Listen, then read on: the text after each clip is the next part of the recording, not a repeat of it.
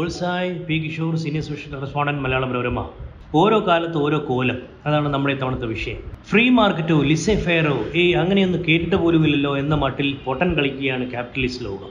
അതായത് സർക്കാർ ഇടപെടലും നയവും സബ്സിഡിയും ഒന്നുമില്ലാതെ സർവതന്ത്ര സ്വതന്ത്രമായിട്ട് ബിസിനസ്സും വ്യവസായവും നടത്തുന്നതിനാണ് ലിസെ ഫെയർ എന്ന് ഇംഗ്ലീഷിലും ലിസി ഫെയർ എന്ന് ഫ്രഞ്ചിലും വിളിച്ചിരുന്നത്. ലിസെ ഫെയർ എന്ന് പറയുന്നത് യഥാർത്ഥത്തിൽ ഒരു ഫ്രഞ്ച് വാക്കാണിത്. ഏതുതരം സർക്കാർ ഇടപെടലും മഹാമോശമായ മുതലാളിത്ത ലോകം കണ്ടിരുന്ന കാലത്താണ് സമ്പദ് വ്യവസ്ഥ എന്ന് പറഞ്ഞാൽ അവിടെ ലിസെ ഫെയർ ആയിരിക്കണം എന്ന് പറയുന്നത്. എന്നാ ഉദ്ദേശിക്കുന്നത്? ആർക്കും എന്തും പ്രൊഡ്യൂസ് ചെയ്യാം എന്തും വിൽക്കാം വാങ്ങാം. ഇപ്പോൾ നേരെ തിരിച്ചായിരിക്കുക. സർക്കാർ ഇടപെടലും സബ്സിഡിയും എല്ലാം ഈ വെസ്റ്റേൺ കൺട്രീസിൽ ഈ മുതലാളിത്ത ലോകത്ത് തിരിച്ചു വന്നിരിക്കുകയാണ്. വെളിച്ചെണ്ണയും കൊളസ്ട്രോളും കൊള്ളത്തില്ലെന്ന് പണ്ട് പറഞ്ഞിരുന്നവർ ഇപ്പോൾ കൊള്ളാമെന്ന് പറയും പോലെ തന്നെയാണ് ഏകദേശം അതുപോലെ തന്നെയാണ് തന്നെയാണിത്. നിയോ ലിബറൽ നയം എന്നാണ് നമ്മുടെ ഉദാരവൽക്കരണത്തെ നാടൻ ബുദ്ധിജീവികൾ ആക്ഷേപിച്ചിരുന്നത്. ഇതൊക്കെ എന്തോ നിയോ ലിബറൽ നയമാണ് എന്നൊക്കെ പറഞ്ഞ് ആക്ഷേപിച്ചിരുന്നു. അന്നത്തെ കാലത്ത് പഴയ കാലത്ത് വെറും അംബാസിഡറും ഫിയറ്റും രണ്ടേ രണ്ട് കാറുകൾ മാത്രം. പിന്നെ അതിനടുത്ത് കൂടെ മാരുതിയും കൂടെ വന്നു.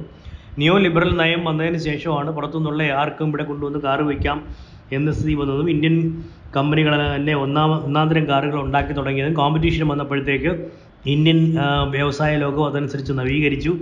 അവരുടെ ടെക്നോളജി ഇമ്പ്രൂവ് ചെയ്തു. ഇപ്പോൾ ടാറ്റയുടെ കാറാണ് ബാറ്ററി കാറുകളിൽ നമ്പർ വൺ അപ്പോൾ നമ്മൾ ആ ലെവലിൽ എത്താൻ പറ്റിയത് ലോകത്തിന്റെ വിവിധ ഭാഗങ്ങളിൽ നിന്നുള്ള കാറ്റുകൾ ഇങ്ങോട്ട് വരാൻ നമ്മൾ വാതായനങ്ങളും ജനലുകളും എല്ലാം തുറന്നിട്ടപ്പോഴത്തേക്കാണ്. അല്ലാതെ നമ്മൾ അടച്ചുപൂട്ടി വെച്ചിരുന്നെങ്കിൽ നമ്മൾ ഒരിക്കലും ഈ ലെവലിൽ എത്തില്ലായിരുന്നു അപ്പോൾ ഇതിനെ ഒരു ന്യൂ ലിബറൽ നയം എന്നാണ് നമ്മുടെ നാടൻ ബുദ്ധിജീവികളൊക്കെ ആക്ഷേപിച്ചിരുന്നത് പക്ഷെ ഇപ്പോൾ പറയുന്നത് പോസ്റ്റ് നിയോ ലിബറൽ കാലമാണെന്നാണ് ഇപ്പോൾ പറയുന്നത്. എന്ന് വെച്ചാൽ നവ ഉദാരാനന്തര കാലം. എന്ന് വെച്ചാൽ ബിസിനസ്സിൽ ഇടപെടണം അല്ലാതെ വെറുതെ വിടരുത് ബിസിനസ്സിൽ ഇടപെടണം. ബ്രിട്ടനിൽ ലിസ്ട്രസ് ഇക്കാര്യം മനസ്സിലാക്കാതെ നികുതികൾ കുറച്ച് മാർഗരറ്റ് താച്ചറുടെ പഴയ ഫ്രീ മാർക്കറ്റ് ഫിലോസഫിയിലേക്ക് മടങ്ങാൻ നോക്കിയപ്പോൾ ദേണ്ട വീണിതെല്ലോ കിടക്കുന്നു. ഓഹരി വിപണിയും പൗണ്ടും പ്രധാനമന്ത്രിയും എല്ലാം കൂടി വീണു. ലിസ്ട്രസിന് പറ്റിയ അബദ്ധം എന്ന് പറയുന്നത് അവരൊരു മാർഗരറ്റ് താച്ചർ ആവാൻ നോക്കി. മാർഗരറ്റ് താച്ചറുടെ അന്നത്തെ ഒരു നയമൊക്കെ കൊണ്ടുവരാനൊക്കെ നോക്കി. ആ കാലം മാറിപ്പോയി. താച്ചർ സെവന്റി നയൻ മുതൽ എയ്റ്റി നയൻ വരെ എയ്റ്റി നയൻ അവസാനം വരെയാണ് പ്രധാനമന്ത്രിയായിരുന്നത്. ആ കാലമല്ല ഇപ്പോൾ. ലിസ്ട്രസിന്റെ പതനത്തിന് തന്നെ കാരണമായത് ഈ ലിസെ എന്ന് പറയുന്ന നയങ്ങൾ തിരിച്ചു കൊണ്ടുവരാൻ നോക്കിയതാണ്. മിക്ക മുതലാളിത്ത രാജ്യങ്ങൾക്കും സ്വതന്ത്ര വിപണിയുടെ അപ്പോസ്റ്റലിനായ അമേരിക്കയ്ക്കും ഇപ്പോൾ വിപണിയിൽ ഇടങ്കോലിടലുണ്ട് ഇന്ത്യയിൽ ഒരിക്കലും അങ്ങനെ ഒരു ലിസെ ഉണ്ടായിരുന്നില്ല. സ്വതന്ത്ര വിപണി എന്നാൽ എന്തും എത്രയും ഉത്പാദിപ്പിക്കാനുള്ള സ്വാതന്ത്ര്യവും അത് വിൽക്കാനും വാങ്ങാനുമുള്ള സ്വാതന്ത്ര്യവും ചേരുന്നതാണ്. അതിനെയാണ് ഈ ലിസെ ഫെയർ എന്ന് വിളിക്കുന്നത്. പക്ഷേ കയ്യിൽ കാശുണ്ടെങ്കിലല്ലേ വാങ്ങാൻ പറ്റൂ? കാശുള്ളവർ വിപണിയിലുണ്ടെങ്കിലല്ലേ ഉത്പാദിപ്പിക്കാനോ വിൽക്കാനോ പറ്റൂ? ഏത് കമ്പനിക്കും ഉൽപ്പന്നങ്ങൾ പ്രൊഡ്യൂസ് ചെയ്യണമെങ്കിൽ ആളുകൾ അത് വാങ്ങാൻ കഴിവുള്ള ആളുകൾ മാർക്കറ്റിൽ വേണം. അതില്ലാതെ വെറുതെ ലിസേ വേറെന്നും പറഞ്ഞുകൊണ്ടിരുന്നിട്ട് കാര്യമൊന്നുമില്ല. വിപണിയിൽ ഇടപെടുന്നതിന്റെ ഭാഗമാണ് നമ്മുടെ റേഷൻ കടകളും മണ്ണെണ്ണ വിതരണവും എല്ലാം. ഇന്ത്യയിൽ ഒരിക്കലും ഈ ലിസേ ഫെയർ ഉണ്ടായിരുന്നില്ല. കേരളത്തിൽ ഒരിക്കലും അങ്ങനെ ഉണ്ടായ അങ്ങനെ പൂർണമായ തോതിൽ ഈ ഒരു സ്വതന്ത്ര വിപണി ഫ്രീ മാർക്കറ്റ് ഇക്കോണമി ഉണ്ടായിരുന്നില്ല.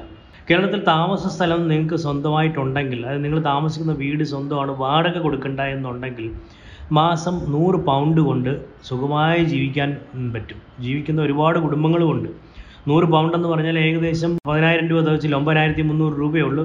പോട്ടെ ഒരു പതിനായിരം രൂപയ്ക്കകം നമുക്ക് വരുമാനം ഉണ്ടെങ്കിൽ ആ കുടുംബ ഒരു കുടുംബത്തിന് സുഖമായിട്ട് ജീവിക്കാൻ പറ്റും കേരളത്തിൽ. പക്ഷേ എങ്ങനെ? ബി പി എൽ കാർഡ് വേണം റേഷൻ കാർഡ് വേണം അത് തന്നെ ബി പി എൽ കാർഡ് ആയിരിക്കണം. അരിയും പഞ്ചസാരയും പതിനായിരത്തിൽ താഴെയാണ് വരുമാനമെങ്കിൽ ബി പി എൽ കാർഡും കിട്ടും. അരിയും പഞ്ചസാരയും ഒക്കെ റേഷൻ കടയിൽ നിന്ന് വാങ്ങണം അല്ലാതെ സൂപ്പർ മാർക്കറ്റിൽ പോയി വാങ്ങരുത്.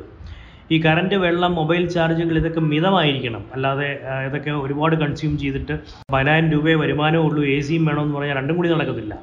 കുട്ടികളൊക്കെ അടുത്തുള്ള സർക്കാർ സ്കൂളിൽ പഠിക്കണം. നടന്നു പോയി പോകാൻ പറ്റുന്ന ദൂരത്തിലുള്ള സർക്കാർ സ്കൂളിൽ പഠിക്കണം. അല്ലെ എയ്ഡഡ് സ്കൂളിലായാലും മതി. ആ രീതിയിൽ ജീവിക്കുകയാണെങ്കിൽ പതിനാ നൂറ് പൗണ്ട് മതി അതൊരു പതിനായിരം രൂപയ്ക്ക് അകത്ത് മതി കേരളത്തിൽ സുഖമായിട്ട് ജീവിക്കാൻ. അതിനുള്ള സാഹചര്യം നമ്മൾ ഉണ്ടാക്കി വെച്ചിട്ടുണ്ട്. കേരളത്തിലെ ഒരു പ്രത്യേകത ഈ ഒരു പൊതുവിതരണ സമ്പ്രദായമൊക്കെ ഉള്ളതുകൊണ്ട് അതിൽ ഒരുപാട് ചൂഷണവും അതിന്റേതായ കുഴപ്പങ്ങളും വേറെയുണ്ട്. അത് വേറൊരു വിഷയമാണ്. അതായത് ഒരു ഇക്വിറ്റബിൾ ഡിസ്ട്രിബ്യൂഷൻ ഓഫ് വെൽത്ത് കേരളത്തിലുണ്ട്. ഇപ്പോൾ ഒരു പെട്രോൾ പമ്പിൽ നിൽക്കുന്ന ഒരു ജീവനക്കാരൻ അല്ലെങ്കിൽ ഒരു സാധാരണ ഒരു കടയിൽ പോയി നിൽക്കുന്ന ഒരു സെയിൽസ് ഗേൾ അല്ലെങ്കിൽ സെയിൽസ്മാൻ എന്നൊക്കെ പറഞ്ഞാൽ ഒരു പതിനായിരം രൂപയിൽ താഴെയുള്ള വരുമാനം.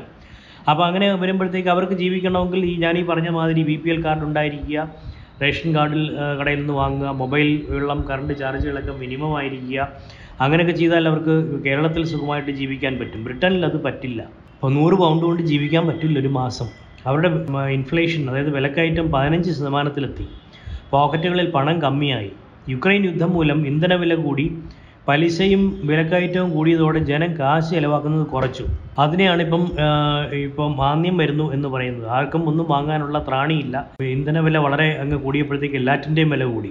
ഇപ്പം കഷ്ടകാലം വരുമ്പോൾ കൂട്ടത്തോടെ എന്ന് പറയുന്ന മാതിരി. പക്ഷേ ഇതിന്റെ ഇടയിൽ വേറൊരു സംഗതിയുണ്ട്. അതായത് ഈ ലിസ്റ്റസ് ആകെ ഇരുപത്തി ഇരുപത് നാൽപ്പത്തിനാല് ദിവസം അധികാരത്തിലിരുന്ന് നാൽപ്പത്തഞ്ചാമത്തെ ദിവസം അവർ രാജിവെച്ചു.